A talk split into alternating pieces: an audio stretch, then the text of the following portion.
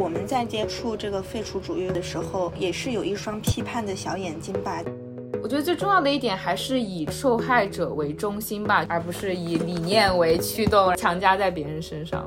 真的觉得好难啊！欢迎大家来到野生知识。野生知识是一个陪你读书、看电影和聊天的播客。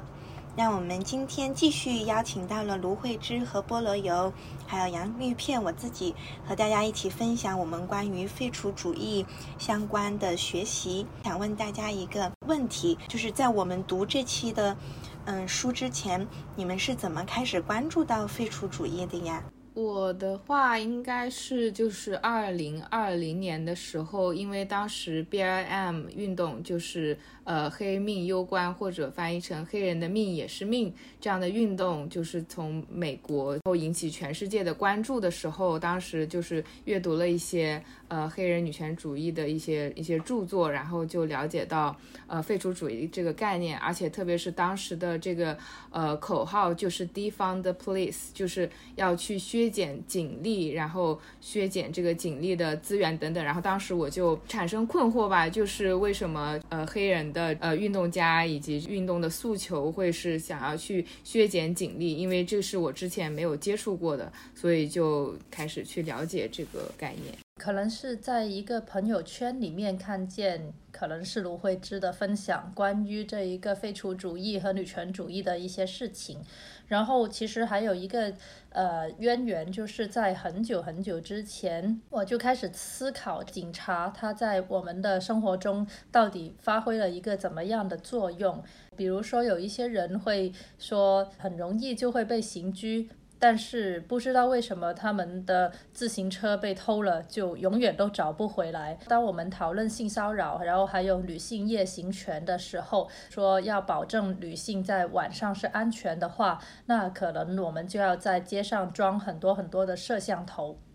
但是也会有一些其他的女权主义者认为，这些摄像头就严重的侵犯了我们的私人生活、个人的隐私，周围都处于监控之下。又有一个矛盾点，就是看起来好像这一些摄像头真的可以帮助呃女性可以在晚上的时候不害怕，如果有人侵犯或者有人伤害，也可以留下一个证据。但是很多时候我们发现，在这一些证据需要被拿出来的时候，摄像头就是坏的。但是。当他如果是用来抓拿一些其他的人、一些警察不喜欢的人的时候，这一些摄像头又是非常的有用，又会提供很多的证据。我当时会觉得，那如果有一个方法确保所有的摄像头都可以正常的运作，那是不是对于女性来说就是很好的一个事情，就可以真的保障了他们的安全？但是我后来又会觉得，整个体系它其实就不是向着女性。性的也不是向着某一些人的安全的，它整个体系就是为了要去监控，为了要去防范一些警察不喜欢的事情发生而去制作的这一个体系。其实，当我们说要让所有的摄像头都功能可以呃完好的运作的时候，就忽略了。它的背后的逻辑本来就不是要来保护你的，它的逻辑本来就是为了监控。那你怎么样呼吁这种记录啊，然后摄像头的完好啊？你怎么呼吁这一些东西？好像他也没有办法去做到。就这只不过一是一些一厢情愿的一些幻想。所以我后来就在看到呃卢慧芝的分享的时候，我就会对这个废除主义的理念有更加多的兴趣。我自己的话，可能一开始接触到是和我刚。嗯，出国之后了解到关于毒品去罪化相关的，就是在我们这边有一个非常著名的社区，它是嗯以它的，就是说它在社会上是以它的贫穷还有。嗯，在那里居住的很多居民，就他们很多是无家可归的，就有一些可能精神问题的，因为是经过很多创伤性的原住民，因为过去的这个历史对他们创伤，对历史性的因素造成，比如酗酒啊、滥用毒品等等这些现象，在这样的一个环境里，我就接触到了很多关于嗯去罪化毒品以及怎么。通过在社区里构建安全的，比如说安全的使用毒品的空间，会甚至会有一些措施是，帮助通过这个社区所在的一个银行，它不是一个政府或者私私人的银行，它是一个公立的银行去分配政府发的救济金。因为每一次救济金的发放日，就有很多研究者发现是这些居民他们可能会 overdose，overdose 的。频率最高的时候，因为大家平常都没有钱嘛，也没有什么生存的，嗯，就是储备的这个现金，所以一旦收到这个钱的时候，他们可能就会想要去使用它。为了更好的去应对这个趋势，就是让大家也能够在一个更健康的环境里安全的去使用，对他们来讲可能是娱乐性、安抚性的作用的毒品，所以他们就会把政府发的救济金分配成好几次，通过这个社区的银行。给大家分配分发，而且就是会错开这个日期，这样呢，大家就不会在有一天集体得到的时候，然后就集体都会很快的想要把这个钱哗哗哗的使用掉。接触到很多这样子的案例，然后甚至我也去过的一个安全嗯使用毒品的空间去参观和学习过，然后这个对我的影响很大。但是我真正开始接触到废除主义的时候，其实是 Me Too 运动的时候，看到了贤子的个案，包括他这三年当中经历的事情。就首先，他在这三年，虽然嗯，贤子已经算是在 Me Too 事件里，就是嗯，他的发声能够呃已经被更多的人听到，也有很多支持者。但是其实他在这三年诉讼时间里，经历了很多的，不管是这个嗯法律体系的暴力。嗯，质问，然后还有网络上的那些责备受害者的网暴，很让我有一个关于废除主义的想法改变。是当他最后讲说，就是我们走过的这三年，就是他原话是说，从讲出性骚扰到现在的三年，是不可复制的三年。然后很荣幸和大家一起感受痛苦、失败和沮丧，这和胜利一样重要。然后我觉得那句话，还有包括他写过的一些自述。都让我去思考说，嗯，这个 Me to 运动的胜利是以什么标准为鉴定的？就是在司法系统上，我们的败诉真的就奠定了这个运动它的失败吗？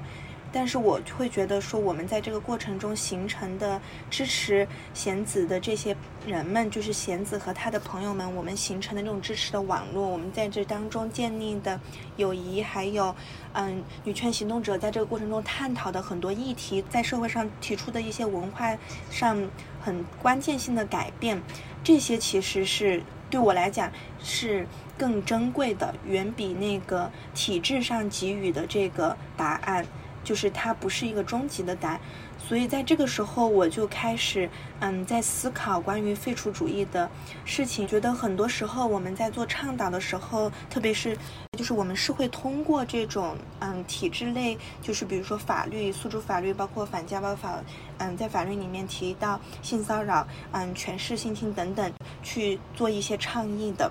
但是当这个诉讼失败的时候，我就开始在想，这个运动。中我们还获得什么？我们建立了什么？是不依赖于这个系统的。那个时候我就开始也是跟嗯卢慧芝进行一些探讨，我们就发现啊，其实废除主义在呃迷途运动中，在反性反性骚扰、反侵害的运动中也尤为重要，所以开始去读一些这方面相关的东西。我觉得和猫相处也是教会我废除主义的一个。很好的例子，因为我觉得跟猫咪，如果大家有猫的话，就会知道，其实猫是最讨厌惩罚的，而且它听不懂你的惩罚。它如果做错了事情，你要是以惩罚的性质，只会让它觉得很不安、很焦虑，很不明白你为什么要这样子突然的抓狂的。就是猫猫其实它是很需要你去跟它建立边界，去它跟它沟通的。然后你要以不以惩罚的机制去。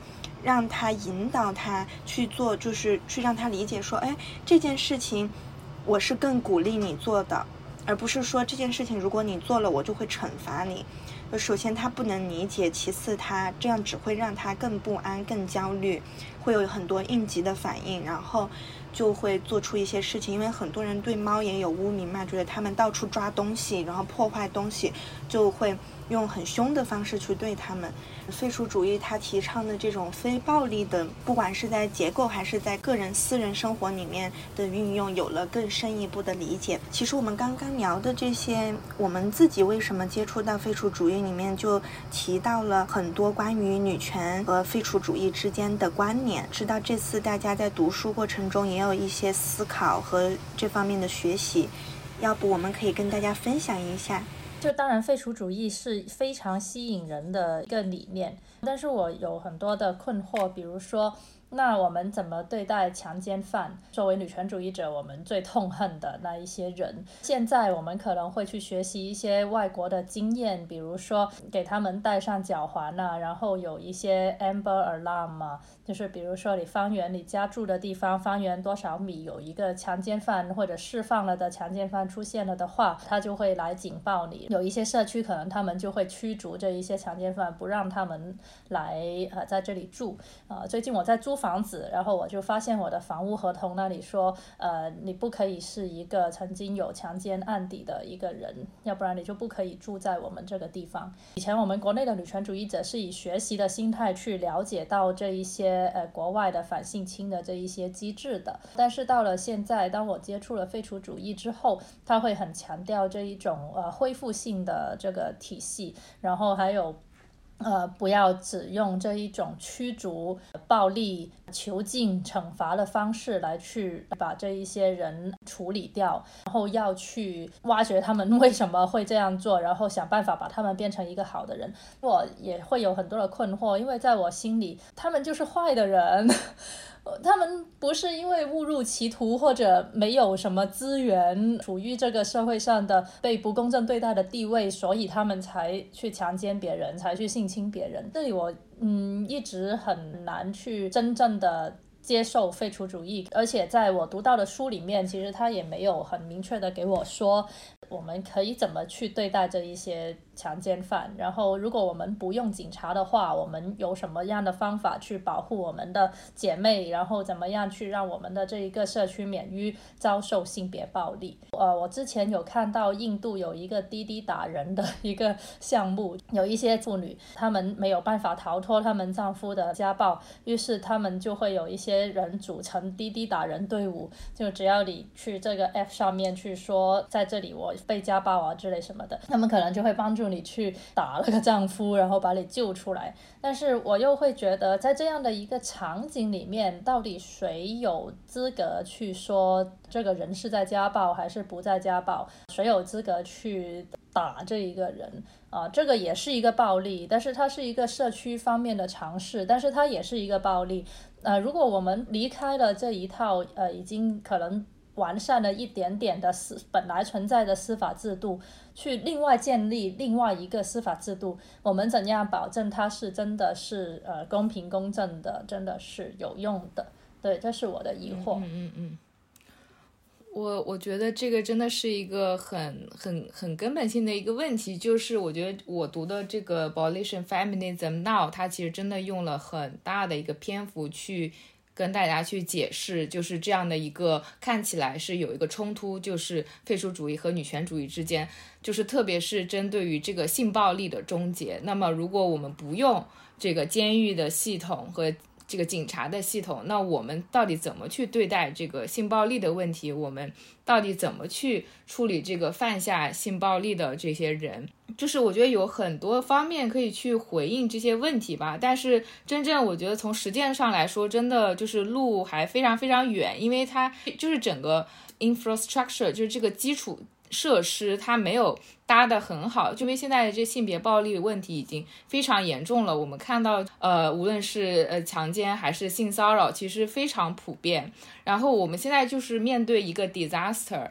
但是，就是当这个暴力发生之后，对于受到伤害的人，其实是很难去真正去弥补的。就是我们不可能取消，不可能让这个暴力从来没有发生过。那么，我们要去思考的是说，就是警察和监狱体系是不是真的能够去终结？呃性别暴力。那么如果说它不能终结的话，我们到底还可以做什么？我觉得首先就是 abolition feminism，首先是指出就是。警察和监禁体系，它确实不能够去解决这个性别暴力的问题。首先，它不可能给呃性别暴力的受害者带来真正的正义，而且它也。通常是不是以性别暴力受害者为中心的？就是性别暴力受害者，他要不断的去证明自己受到的伤害。我就是想象那个场景，比如说你被呃性侵了，然后呢，你觉得非常的难受，很不舒服，你想要立刻洗一个澡，你想要去去安抚自己，但是你又同时又会想到说，那我要保留证据，我要去找各种各样的权威的机构，我要去固定我的证据，然后为了到时候能在法庭上能够有一个。可以被认可的证据来去证明我受到了伤害，因为它并不是以受害者的经历和他们真正想要的支持为主导的，所谓的更专业和更权威的人士来去决定你到底受到了怎样的伤害，你有没有受到伤害。有的时候说他还会否定你。受到伤害，因为你根本不知道这个证据到底是什么，就是你怎么去固定你的证据。所以受害者他首先可能他得不到自己想要的支持，那么施加那个伤害的那个人，他在监狱里面也没有办法获得他他真正需要的那种教育或者支持。我觉得，如果是做出性侵或者性骚扰这样的行为的人，他不是一天变成这样，他不是。做了那个性暴力那一天，他成为了一个歧视女性的人，或者歧视呃性别非二元，或者等等，就是更边缘的人。他不是一个人突然变坏的，他是从小到大，他整个社会系统都在支持他成为这样的人。他可能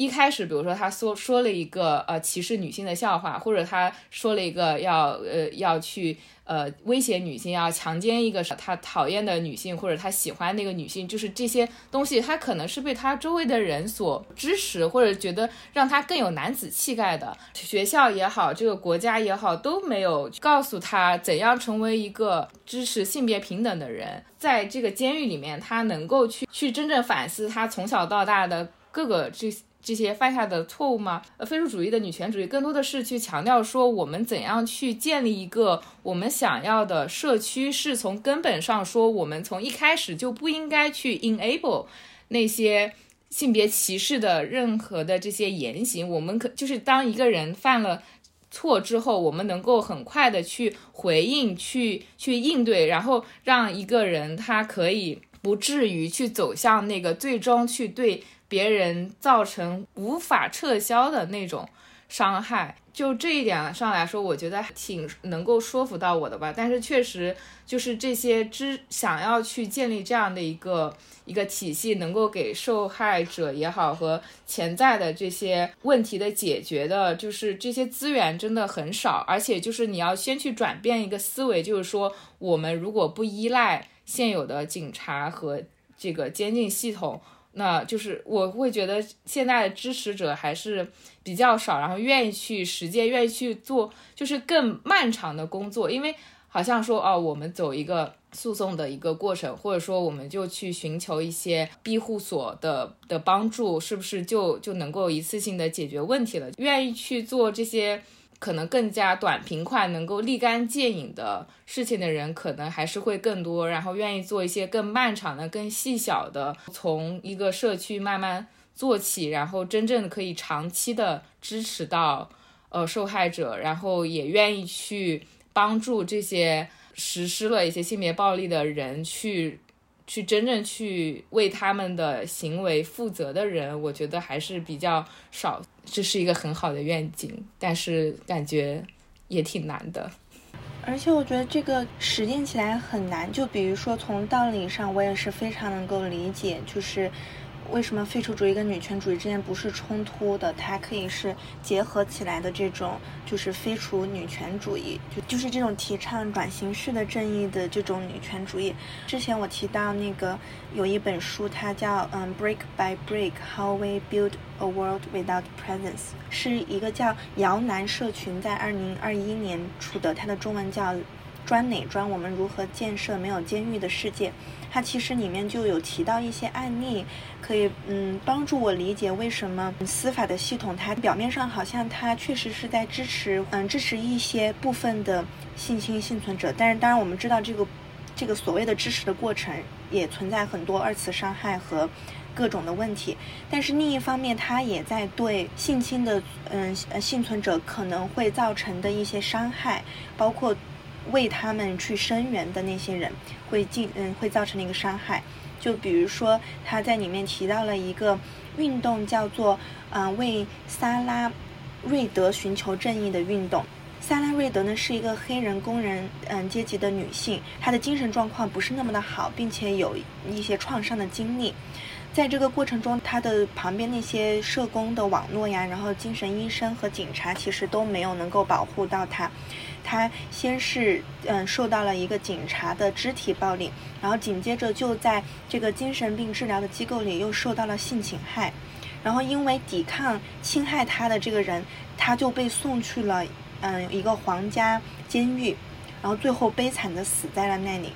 所以他们就用这个案例去告诉我们说。监狱并不是保护我们去免受到这种暴力和伤害的，但实际上，监狱每一天都在实施这种伤害，不论是不论是对他使用肢体暴力的那个警察，还是在精神嗯治疗机构里对他进行性侵害的人，还是在这个狱卒就在监狱里，他们会比如说进行一些裸身检查呀、人身限制啊，然后还有嗯性骚扰，还有这些伤害，这一群作者这个。这个小组的人就认为，我们不能依赖父权制体系下的这种刑事司法系统，去解决这个暴力的问题，因为它相当于把一个经历了暴力的人再放到一个另一个会伤害到他的环境你，对他有害的环境里去对他进行保护。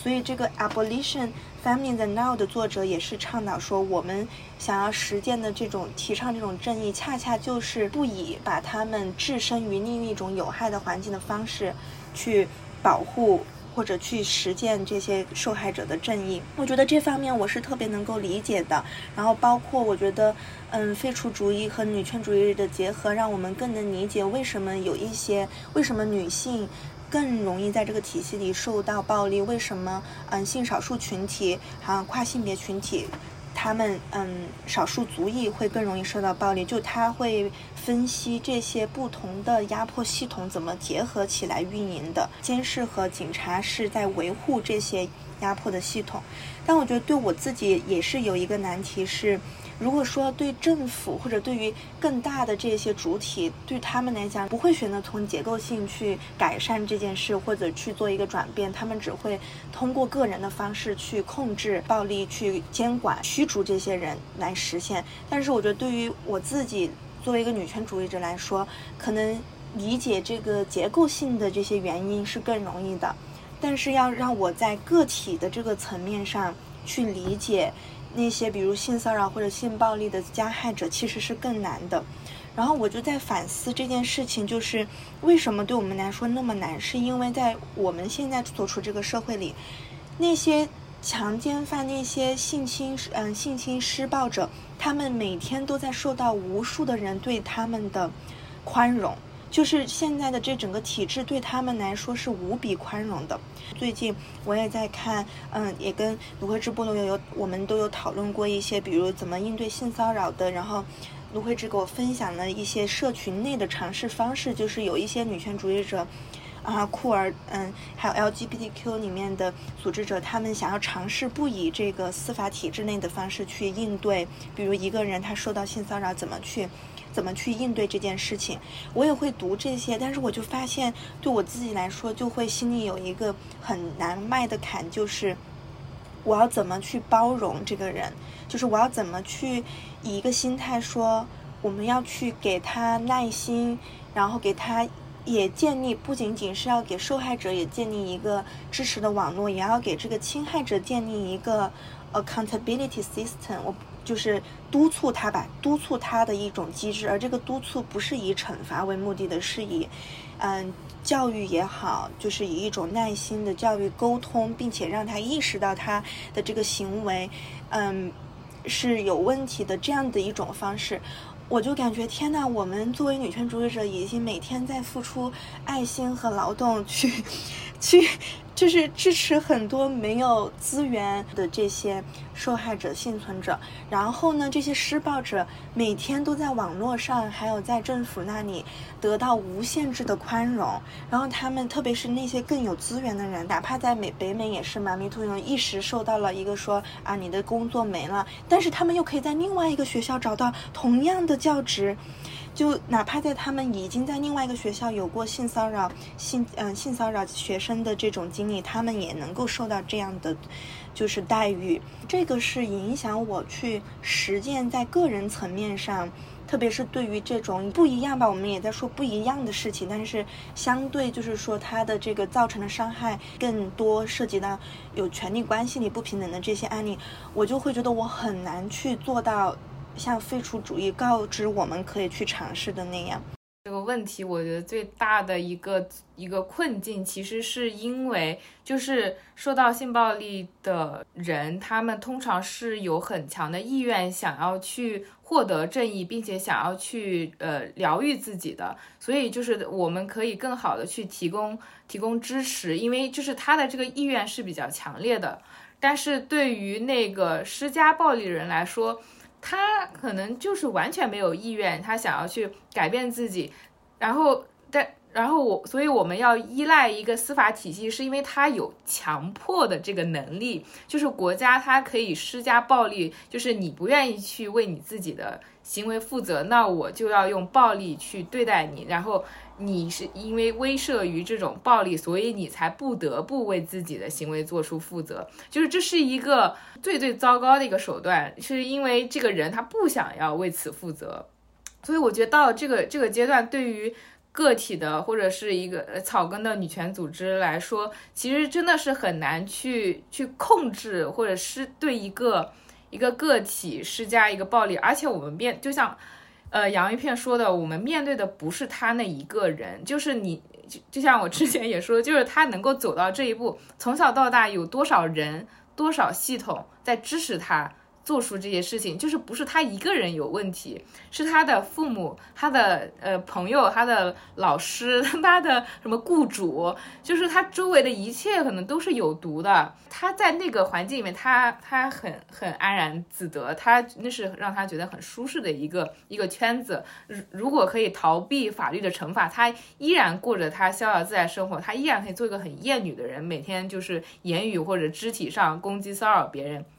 就是他那个环境如果不变的话，那只是由国家去对他进行一个暴力的惩罚。那其实真的就是只是去惩罚他那一个人，他周围的那个有毒的土壤还是 还是非常有毒的。我觉得女权主义者也没有必要说把自己的目标或者是局限于说我们一定要让那个人就是付出。他应该有的那个代价，我们也看到，那那不是他一个人需要付出代价，是他周围所有的人和这个社会，这个甚至这个国家都要因为这一个人，他要去反思他到底为什么能够变成这个样子。不是说我们去同情他，去可怜他，而是真正去反思这个里面到底有多少人和系统需要为此负责。那我觉得我们。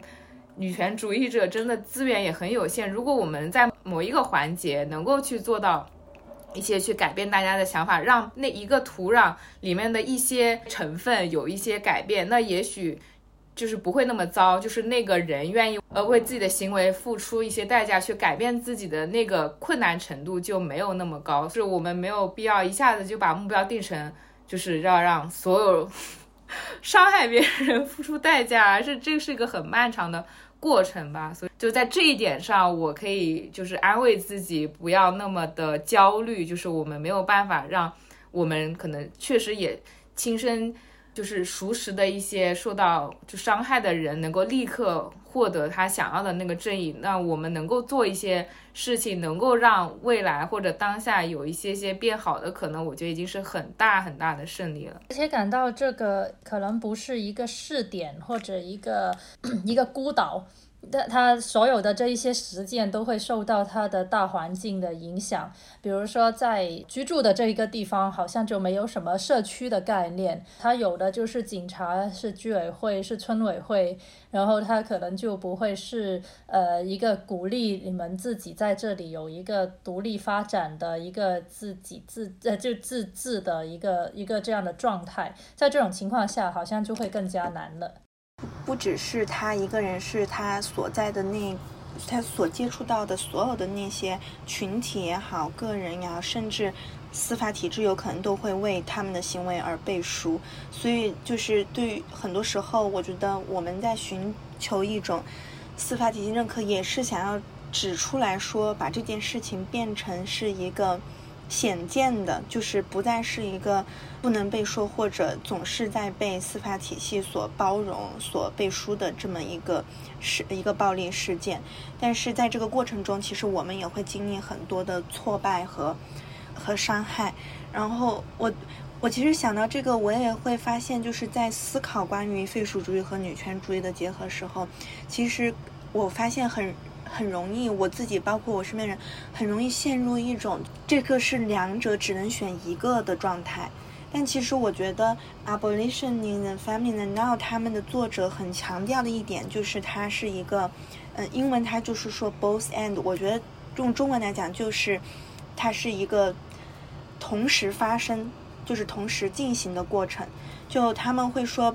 嗯，提倡废除主义，并不是说现在立刻马上这个警察体、监狱体系就要被废除了，然后那些那些什么就是犯罪的人都会被放出来了。然后我觉得这也是很多人他们反对的一个一种想法。但其实很多时候他们提倡的是这是一个过程，就是我们必须要有一个这么美好的愿景吧，也不是美好愿景，就是有一个想象说，除了这一套它。不能够给予我们正义的这个系统之外，除了改善这个系统之外，我们还可以做点什么？然后我觉得落回到女权主义，就是我会想，除了继续，并并不是说我就不继续去做这些倡导或者做这些去支持这些受害者去获获得他们在司法上的，嗯，嗯一些诉求或者正义，而是说在这个过程中，它不是我唯一依赖的一个。一个去见证我们走到哪儿的一个标准，并且它只是一个现有体系里的一个过程，不是说我完全就不可以去做，或者我做就是就是违背废除主义的。我觉得更多是除此之外，我们还能做些什么，可以让这个受害者幸存者在这个过程中获得更多的自我赋能，然后在我的生活当中。如果我遇到了类似的这种暴力，见证了这种类似的暴力，怎么可以用一些更及时的反应和反馈，避免这件事情激化恶化，然后或者重蹈覆辙，到他需要去寻求司法手段的司法正义的那一步？那本《景致的终结》里也有一个，虽然不是跟女权主义直接相关的，但是有一个。案例，他就说，在学校里面，他们曾经尝试过一个叫创造性解决冲突的项目，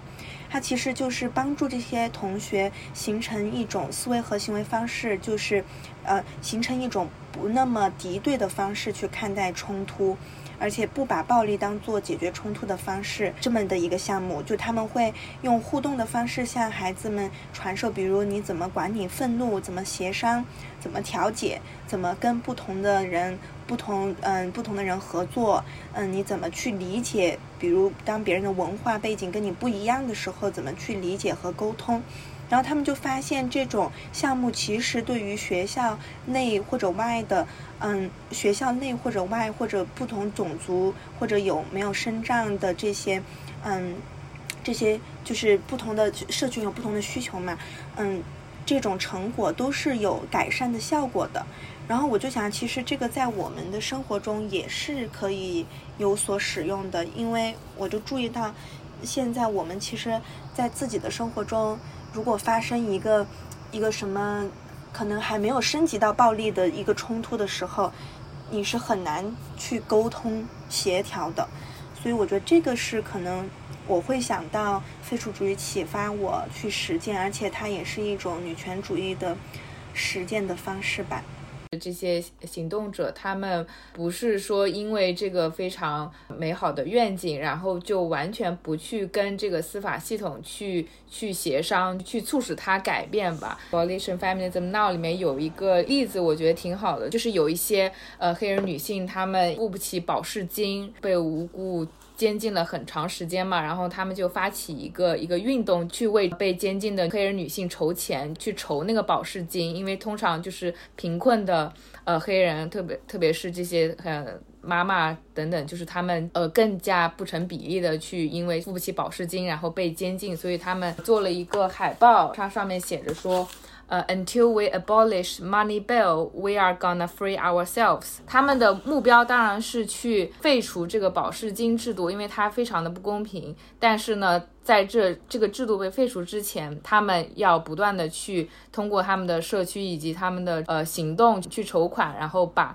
这些呃黑人去把它给给保释出来。我觉得最重要的一点还是以这个真正的受害者为中心吧，就是他们到底需要什么？不是说哦，我我们觉得我们要呃维持我们女权主义或者废除主义的理念，我们就不想要去跟这个我们非常不认可的体系呃沟通怎么怎么样？他们真正需要的可能就是立刻被保释出来，那么他们就去做这个，然后做更多的呃 mobilizing 的工作，做接接地气的事情吧。就包括即使我们呃觉得这个性骚扰受害者他们去寻求司法上面的救济，其实可能对我来说，在我看来，也许就是他可能得不到他想要的，反而被这个体系又再次的伤害。但是我觉得还是有很多可以去做的，就是去告诉他们这个过程究竟是什么样的，然后。让他给多给他更多的信息，然后支持他的选择，并且就是后续有更多的支持吧，就是并且不断的去。告诉他，肯定他，真的去给他他需要的这种鼓励，而不是一味的说，哎，这个司法系统就是非常男权的，就是很暴力的，你不要怎么怎么样，就这还还是很暴力的这种这种行动的方式吧。着眼现实，看大家真的需要什么，而不是以理念为驱动，强加在别人身上。这里这个让我想起了之前看一个小说叫《他的国》，它里面这个他国就是他全部都是女性，而且他们 some 好就可以单单。性繁殖啊，当他们有几个闯入者就是男性，然后他他们在里面就是做了一些闯入啊，而且有一个男的，呃，最终还尝尝试去强奸他的女伴。在他国里面，他是没有惩罚、没有监狱的，他们会用很多恢复性的手段，就陪伴他呀，给他介绍啊，给他教育啊之类的。但是我刚刚听完你说，我就突然间意识到，他之所以能够这样做，因为他是因为他们建立的政权是一个 只有。有女人的政权，然后是一个已经呃，如果粗简单粗暴来说，就是一个只有好人的政权。你只有当你的这个整个社会的环境是所谓只有好人，然后你的这一个权力的使用者都是好人的时候，可能你才能有信心去做这一个呃不是惩罚性的东西。就是我还挺佩服。这本书的几个作者的，就是他们对于自己的这些实践里面存在问题也直言不讳，就是所以他们就更加肯定，就是说这个过程肯定会是充满艰辛，然后会甚至会有很多失败、很多错误，但是他们还是要去坚持吧，甚至就是其中。呃，他们讲到一个一个组织，然后这个作者之一就是其中的一个 founder，一个创始人。然后他说他们在二十年过程中，他们意识到，就是他们其实一开始的时候对于跨性别者有有排斥，然后也有很多问题。就是我觉得他们肯去反思自己这些过去的行动当中的问题，然后去。嗯，但是还是继续去坚持吧，就是肯定自己的成就的同时，也自我批评。这其实是一个我觉得是一个很尖锐的批评了。Bolition Family Now 的作者他们，嗯，上次在分享会的时候也有讲到，就说这个 Abolition Family 不仅它它既是 Now，但是就是既是现在大家要去思考的事情，也是一个 Forever，就是是个永永远的事情。然后我觉得他说的。其实很真实，就是虽然我们现在在这儿聊理想当中是要没有是以一种无暴力的方式去实现正义，但我们都很清楚知道，在这个实践的过程中会非常非常困难，然后我们会面临刚刚我们提到的这些困惑。嗯，但我觉得就是还是要有一个体制之外的目标去为之嗯，奋斗也是很重要的。然后它会是一个非常长久，可能实现，可能不会实现，但至少我们是在这个道路上不断的去嗯自我的赋权，然后可以去去讲述一些，比如说我们的社群里有可能也会存在的一些暴力的问题呀，然后。怎么去更好的应对，比如性暴力，或者如果有人受到家暴，怎么更好的帮助他们？就是以社群的形式，我们可以做什么？我觉得这些探讨还是很有价值的。我特别想要吐槽一句，虽然我觉得肯就是肯定要被剪掉，这些废除主义、女权主义者，他们就要不断的去让大家保持警惕啊，这些国家的这些改革呀，叫监狱的改革呀，警察的培训啊，哎呀，不能解决真正的问题呀。然后我会觉得哇，他们就是有好多权利，就是可以要求啊这个呃司法体制的改革，然后警察的改革，然后而且他们就是非常。尊重就是有服刑经历的人，或者正在监狱里面的人，他们的经验。这个书里面都是说啊，我们办了一个会啊，几千个人参与啊，大大家都赶过来啊，的讨论热火朝天。然后我想，天呐，这是什么盛世？然后，但是他们愁眉苦脸啊，我们这个运动走不下去，我们好多困难。然后我就，是的，我会有同样相同感受。所以我觉得废除主义对很多人来说，特别是在我们的情境里很难接受，也是因为他们的所在的社会跟我们还是很大的不一样的。怎么把这个东西运用，或者是演变到适合我们的这个背景里来，就变得很难，因为它就像是一个有时有时候就会觉得它好像是在一个真空里的东西，对我们来说就比较遥不可及那样。可能它的。精妙之处就是因为它鼓励我们要脱离这种权力体系的想象，所以又给了我一点希望。就是说，哪怕我们我们的运动比你们也遇到困难还要多很多，但是呢，还是有一些在这个体制之外的希望啊。社群的这种建设还是很很有必要。然后它让我重新去思考这些的价值。我觉得这个是他给我的希望的一部分，即使他可能有的时候也会就是运用错别人国家的背景信息。我觉得这个时候咱们就可以让芦荟汁插播一下关于这几个作者。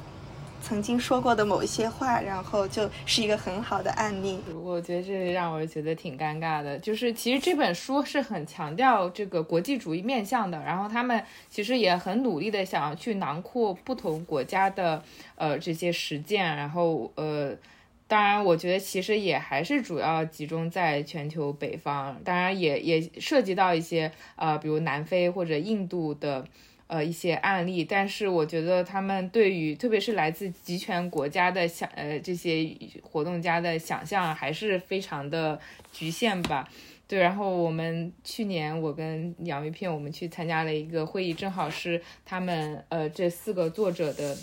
一个分享。呃，他就是确实因为经常他们会被问到，就是说怎么去处理或者。呃，对待那个呃实施性骚扰或者性暴力的人，我记得应该是 Angela Davis，他给了一个例子，可能的一个方式就是需要两个 mini van，就是要有两个小货车，一辆车呢就是专门由那个受到就是那个受害者他。呃，坐在里面，然后他周围的这个知识系统就给他呃支持呀，给他疗愈啊，然后帮助他呃走出这个这个创伤啊，然后等等。然后另外一辆车呢，就是由那个施加暴力伤害的人，然后是由他信赖并且也信赖他的人，真正愿意给他支持的人，帮助他去理解自己的错误，然后去支持他呃为自己的这些行为、这些错误负责。等等，然后就是两辆车，然后就就开开开，然后直到这个他们都可以呃从这个创伤当中，呃这个无论是走出来也好，还是为他的这个错误负责。然后当时我们听的觉得，嗯，好像很有道理。但是就是后来我跟两个伊朗的学者就是提到这个呃比喻的时候，他们就呃神色非常的。尴尬，因为他们说他们听到这个例子的时候，整个人都不好了，就是甚至有点 PTSD。因为在伊朗的街头，就是真的会有道德警察开着小车，就是把他们觉得这个道德有问题的人给抓起来，给逮捕，然后也是开开什么的。就意识到，当这些呃女权主义者，这特别是在美国的女权主义者，当他们想要去采取一种呃国际主义面向的时候，其实其实还是非常困难的。他们他们虽然是是在很努力去支持就是伊朗发生的运动，但是他们对于真实的这些情况，大家每天真实在经历什么，其实还是缺乏一种深刻的这种想象。所以他们举这些例子好像十分轻松。当然，我觉得也真的说明，其实他们的这个呃。嗯，解决方案其实是不太可行的，因为你真的没有办法说把同时把两个人放在一个更加密闭的空间，然后真的有他们的知识系统能够去不间断的去支持他们。因其实这还是在一个密闭的一个一个系统里面，就是这个真实的这个案例也使得这个比喻也显得不那么成立。感觉如果要做一个国际主义者，要很渊博。现在很多这种所谓的国际主义，还是以美国为中心的一种国际想象。所以，嗯，我觉得我们在接触这个废除主义、女权主义式的废除主义的时候，也是有一双批判的小眼睛吧，要看看什么是适合我们的这个背景的，然后怎么去运用，也不是说一个就是好像我们觉得这是很对的东西，然后就。嗯，像那个卢慧芝说的，就把它强强加在我们支持的那些受害者或者幸存者的身上，这样子本身其实是违背女权的这个以受害者为中心的原则的。我觉得，对我来说非常有意义的是，呃。怎么样在理念上去想象一些更加激进的、更加远一点的东西，但是在实际工作中又维持非常接地气的那一种以受害者为主的那一种视角？我觉得这个对于很多的活动家、很多的组织者来说都是一个很大的挑战，因为现实中也会有很多这样的很多的情况，就是某个人他可能做的他的政治理念或者他里面的理念，呃，有一些呃让人不同意的地方。那如果他有出了什么事，大家去声援他的时候，可能大家就会因为他这一些呃跟大家不一样的地方或者不同意他的地方而去拒绝声援他，又或者是像那一个拉布勒斯四部曲里面的那一些左派，他们就认为这一些工人不够，他认为这个工人不够革命，然后就去辱骂这个工人，然后就说这个工人就居然不肯为了这个呃。共产主义的理念出来去，呃，和这一些共产主对峙，你这个一点都不先进的工人，就现实生活中其实有很多这样的情境。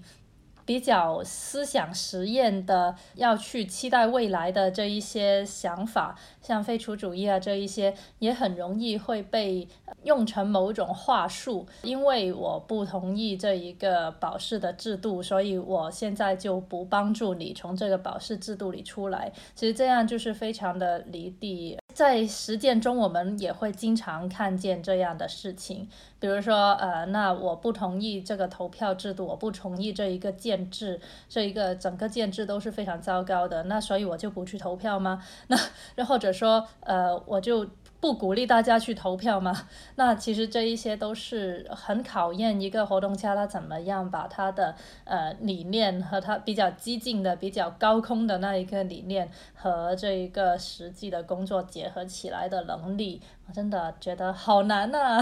就我还想到一个关于就是为什么女权主义和废除主义是不矛盾的，也也可以换一个角度。我们刚刚其实讲的很多是关于幸存者和受害者，要作为。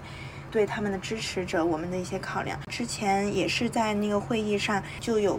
一些在监狱里的黑人小姐姐，她们来分享她们在监狱里面自我学习，然后受教育的经验。然后我觉得那个分享对我来说也是很触动，是因为首先我意识到，第一是在美国的这个嗯背景下，很多监狱里面是没有。这种成人教育的系统的，然后有可能只有男性才能接受这样的教育。我们很多时候听到说监狱里他们会进行一些改造嘛，我们想象中监狱可能是一个改造犯人的地方，但通过他们的分享，我就会发现，监狱完全是把这个教育，嗯，是排除在外的。他们所谓的教育可能是一种驯化，但是它并不是以真正让你怎么变成一个有用的人或者更好的人去设计这个教育的，并且他不希望你受到很多教育，因为他害怕你有反抗的意识，他害怕你的知识比那些狱卒更多。这四个黑人女性他们的分享中就发现，当他们想要去学习的时候，那些狱卒是非常恐惧的。当他们发现这些监狱里的黑人女性，她们的知识超过于这些狱卒的时候，他们会会觉得自己受到了威胁，因为很多那些狱卒本身也是没有受过嗯高等教育的。嗯，所以他当他们发出一些疑问，比如问问到一些问题的时候，那些狱卒就会显得很局促、很被威胁，甚至就会反过来控制他们，获取他们学习的资源，小到包括比如说铅笔啊、本子，然后或者想要使用一个空间，在疫情间使用一个空间进行互助的学习小组，都是不被允许的。嗯，另外就是。刚刚也说到，就是有一些地方是，甚至是女性都没有参与这个学习的机会，所以有一些行动者他们在努力的去申请或者倡倡导，能够在这个监狱系统里请一些讲者到里面去跟他们教学，并且让女性有这个参与，甚至他们在里面的学习是可以在出狱之后转化为一个被社会所认可的，我猜可能是成人教育，类似于这种学历吧。此前很多地方你在乡里面也学。习了，但是出来大家是不被认可的。那如果不被认可，他们怎么能够再找一个更好的工作呢？包括他们的子女，有一些，其中还有是黑人女性，她还是一个妈妈，她就希望她自己学习更多知识，然后她希望她的孩子可以学到更多的知识，然后她就发现，在这个过程中，这个机制是不想让他们这样的，他们不希望他们可以成为能够教育出优秀的子女，或者能够变成一个更好的人这样子的人。嗯，但是他们就会觉得，嗯，他们自己在这个过程中学习到了很多东西，在这个监狱里的体验不仅仅让他们意识到可能自己曾经犯下的错误，更多是意识到这个体制对他们的暴力，比如种族歧视、对跨性别的歧视，就是性暴力。各种各样的暴力对他意味着什么？他们经常还会承担去教育别人的工作，就是当一些讲者，可能是一些白人或者是一些不理解黑人在监狱里的处境里，或者他们需要什么教育资源的人，他们还会去承担这个责任，去教育那些过来分享的讲者。然后，所以就有一些比较激进的这种组织，他们会去让这些在监狱里自自我学习，想要。成想要去嗯有更多教育资源的人给他们的项目做咨询，去了解他们真正需要的是什么。然后我觉得这个对我的触动就特别大，因为我让我发现说，嗯，一个是首先很多我们从起从之前的这个就说被拘留和被监禁的大部分，就是有一些种族歧视的原因呢，然后各种不平等的机制造成有部分的人被。更多的监禁，但是还有另外一个角度，就是这些在里面的人，他们特别是这些这几个黑人女性，都自称为自己是女权主义者，然后他们也自己认为自己不仅仅是被捕者，他们更多是他们也是在监狱里的学者。和女权主义者，还有教育者，所以他们的这种自我赋权的这个经验让我很受触动，让我更相信说，在我们就是朝向废除主义的这个终极目标走的时候，中间的这些改革让这个。比如说，在这个体制里增加以社群为中心、以他们的新的一些教育体系的时候，是可以帮助他们去改善或者朝着一个更好的生活的目标前进的。现在现有的这种监狱体制其实并没有做到这一点，虽然他声称他做到了这一点，他在真正的实践的过程中做的其实是 humiliate 这些人，就是让他们去人性化，让他们觉得自己没有尊严，不值得拥有更好的生。活更好的教育，而且当他们这样做的时候，对于管理他们的人来说是个巨大的威胁。让我能够换一个视角去看，就是为什么这种转型式的正义或者恢复恢复型的正义，都是在我们实现这个终极目标当中有必要的尝试。是的，我当时也在，然后我觉得那一场分享应该是我整个会议当中就是收获。最大的一场，他们是怎样为自己的尊严和自己的权利还有自由奋斗，而且不仅仅是为了自己，就是他们为了申请一个项目，真是花了好几年，可能有四五年，可能都不止，就是不断尝试，不断失败，然后最终就是获得了一些胜利，然后他们非常珍惜这样的机会。监狱这些系统，它就是想要剥夺你的自尊，因为有自尊的人，他们。会反抗，会争取自由，而且不仅是自己的自由，还是别人的自由。废除主义对于中国的这个语境来说，其实非常非常重要，因为美国的这些经验和讨论，目前还是很局限于废除监狱本身和这个司法系统。间，我们看到这个国家怎样使用一切的手段去剥夺。